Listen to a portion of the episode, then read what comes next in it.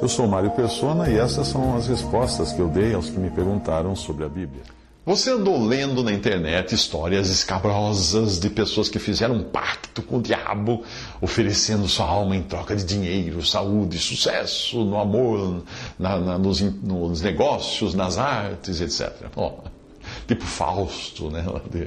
Uh, obviamente existe muita gente que deve fazer esse tipo de coisa. Não falta, não falta gente para fazer bobagem nesse mundo, né? E não há nada que um ser humano não seja capaz de fazer em termos de loucura e atrocidade. Nem mesmo os animais são capazes de fazer tanta besteira, e eles são chamados de bestas, não? Uh, são capazes de agir com o grau de maldade com que um ser humano age. Lembre-se de que nós somos os únicos seres vivos no planeta capazes de destruir o próprio planeta no qual nós vivemos. Como aquele proverbial lenhador que serra o galho em que ele está sentado. Mas será que o diabo precisa que alguém tome essa iniciativa de lavrar um contrato com ele em troca da própria alma? Hã? Não. A única passagem na Bíblia em que o diabo parece querer fazer um pacto com o ser humano é quando Jesus é tentado. Mas, obviamente, ali a iniciativa da tentação, ou prova, ou teste, não tinha sido do diabo, mas foi do Espírito Santo, que levou Jesus ao deserto para ser tentado. Uma melhor tradução seria para ser testado, pois o objetivo daquele teste era só deixar claro que ele era realmente o Filho de Deus vindo em carne, ou seja, o próprio Criador em um corpo humano. Mas nunca se esqueça de que não foi por iniciativa de Satanás que Jesus se viu naquela situação. Então foi conduzido Jesus pelo Espírito ao deserto para ser tentado pelo diabo. Escreve Mateus capítulo 4, versículo 1. Você conhece a história e sabe que Satanás não conseguiu fazer o pacto que desejava. Ele basicamente provou Jesus, testou Jesus nos mesmos pontos em que Adão tinha sido provado ou testado no jardim do Éden, por intermédio de Eva, juntamente com Eva. A diferença é que Jesus não caiu e nem poderia cair em nenhuma tentação. A passagem diz: E tendo jejuado 40 dias e 40 noites, depois teve fome. E chegando-se a ele o tentador, disse: Se tu és o filho de Deus, manda que estas pedras se tornem pães. Ele, porém, respondendo, disse: Está escrito: Nem só de pão viverá o homem, mas de toda a palavra que sai da boca de Deus. Então o diabo o transportou à cidade santa e o colocou sobre o pináculo do templo. E disse-lhe: Se tu és o filho de Deus, lança-te de aqui abaixo. Porque está escrito que aos seus anjos dará ordens a teu respeito e tomar-te-ão nas mãos para que nunca tropeces em alguma pedra. Disse-lhe Jesus: Também está escrito: Não tentarás o Senhor teu Deus.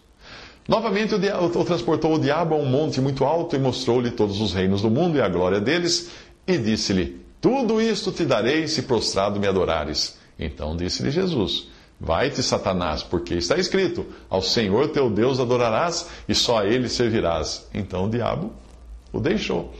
E eis que chegaram os anjos e o serviram.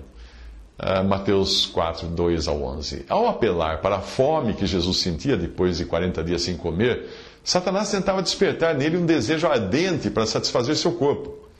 Ao expor numa vitrine o poder e glória de todos os reinos do mundo, o diabo queria despertar uma inexistente cobiça dos olhos na natureza santa e perfeita do Filho de Deus.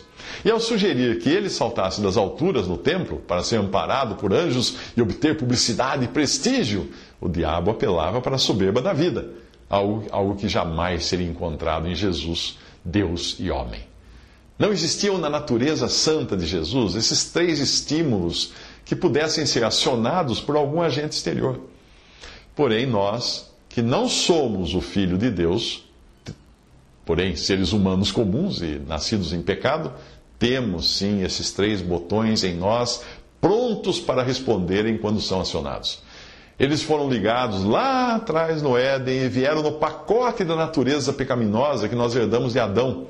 Na tentação do Éden, viu a mulher que aquela árvore era boa para se comer e agradável aos olhos, e árvore desejável para dar entendimento. Tomou do seu fruto, comeu e deu também a seu marido, e ele comeu com ela. Gênesis 3,6.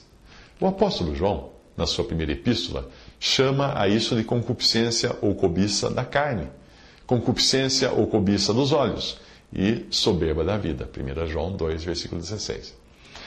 Por causa do pecado, o nosso corpo, alma e espírito ficaram vulneráveis às tentações que prometem satisfação física, glória mundana e reconhecimento público. Ser tentado não é pecar. Jesus foi tentado e sabe se compadecer dos que são tentados.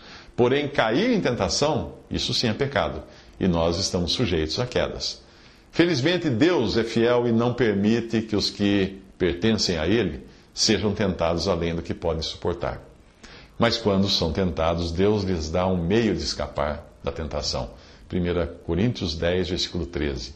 E isto você obtém também de três maneiras: dependência de Deus, devoção a Deus e confiança em Deus.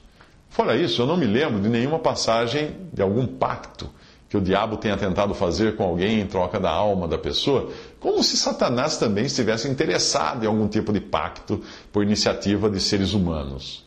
Não está. Ele não precisa de um pacto para prender alguém nas suas algemas e ter domínio sobre a pessoa. Cada ser humano já nasce escravizado pelo diabo, pelas concupiscências próprias, pelas suas próprias concupiscências então não, não há necessidade de algum contrato, um pacto lavrado em algum cartório das trevas para confirmar isso. Não. Todo ser humano já nasce andando segundo o curso desse mundo, segundo o príncipe das potestades do ar, do espírito que agora opera nos filhos da desobediência, nos desejos da nossa carne, fazendo a vontade da carne e dos pensamentos, e somos todos, por natureza, filhos da ira. Hebreus, eh, Efésios 2, de 2 a 3. Portanto, se você ainda não se converteu a Cristo, continua como todo ser humano a serviço do diabo. Independente de ter feito pacto ou não ter feito pacto, você só não sabe disso. Mas quando você descobre, pela revelação das Escrituras, pela mensagem do Evangelho, que pode sair dessa condição se crer em Cristo como Salvador, aí é hora de tomar uma decisão. Este sim é o pacto que Deus quis fazer com Israel e quer fazer com os homens, quando ele disse: Eu lhes serei por Deus e eles me serão por povo, porque serei misericordioso para com suas iniquidades e de seus pecados e de suas prevaricações, não me lembrarei mais. Hebreus 8, de 10 a 12. Esse pacto é legal. Os que ainda não tomaram essa decisão de crer em Jesus como Salvador e Senhor, continuam na escravidão. E nem precisam se preocupar que o diabo possa arrastá-los para o lago de fogo. Não. Já estão nesse caminho, já estão nesse arrastão. Mas quem vai lavrar a sentença final é o próprio Senhor. Porque não receberam o amor da verdade para se salvarem. 2 Tessalonicenses 2,10. Jesus deixa um recado solene. Não temais os que matam o corpo e não podem matar a alma. Temei antes aquele que pode fazer perecer no inferno a alma e o corpo. Mateus 10, versículo 28. Eu sugiro que você faça uma busca pelo texto, põe entre aspas, sua única viagem, e depois acrescente também na busca, entre aspas, Mário Persona. E tem uma pregação de 40 minutos em áudio, onde eu falo bastante sobre esse tema. Visite respondi.com.br. Visite 3minutos.net.